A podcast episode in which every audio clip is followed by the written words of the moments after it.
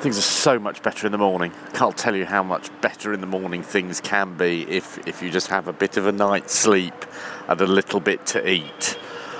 Goodness me, uh, this is my first morning in Baku. Um, I'm on the 20th floor of the hotel where I'm uh, staying, um, and I'm overlooking the seafront uh, and looking down on the streets below. Uh, I've just had my breakfast, so I'm feeling quite perky, um, which is a good deal better than I did did feel last night. I went to the um, the Crystal Arena uh, to see the second dress rehearsal that, that the jury, the international juries, watch um, when they cast their votes for the first dress rehearsal. It's all getting very confusing already, and the competition has barely started.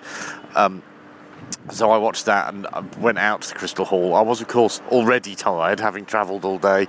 Uh, the Crystal Hall is a is um, uh, both a spectacular place and a terribly depressing place because it is so massive. It doesn't look very big uh, from a distance, but when you get there, you have to go through so many security checkpoints, and um, it's oh god.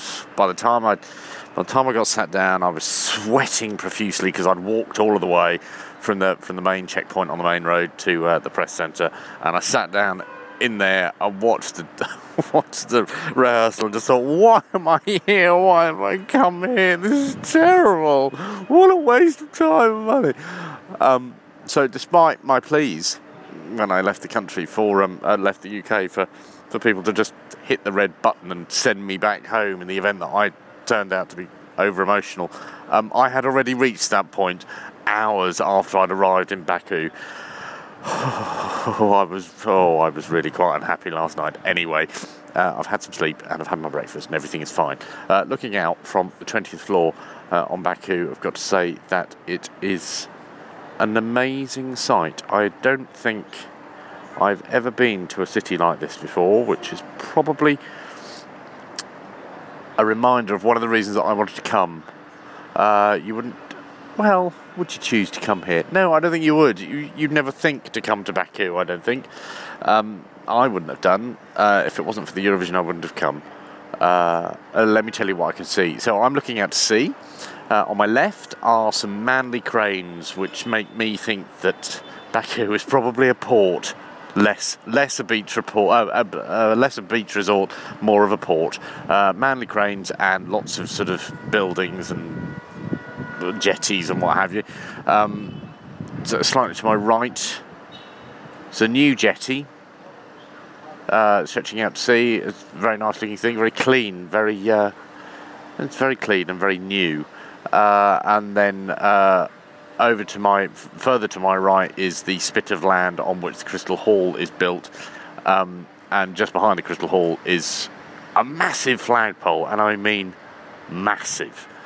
Uh, that bit of uh, that bit of Baku looks new and exciting and optimistic and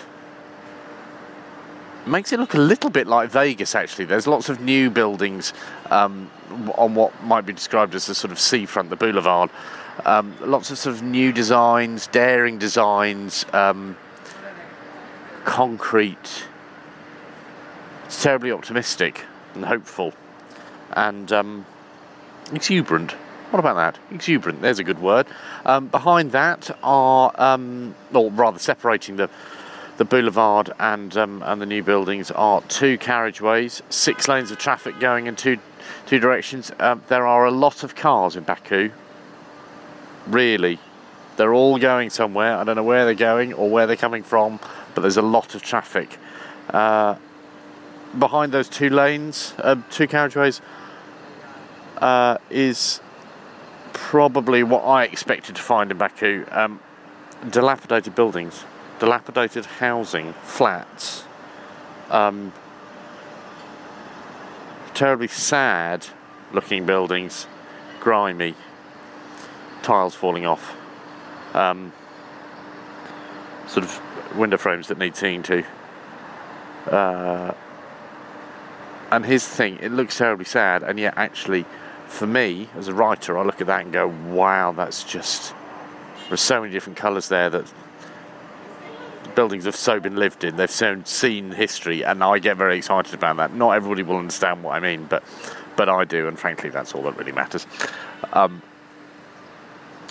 most of the roads too are lined with trees. I've never seen quite so many trees in a in a city environment, which is rather nice. And generally, it's not like it's a depressing city. It's not like people are wandering around or not wandering around and it's quiet and nobody dares go out. It's it's active. It's busy. And that makes it really fascinating, I think.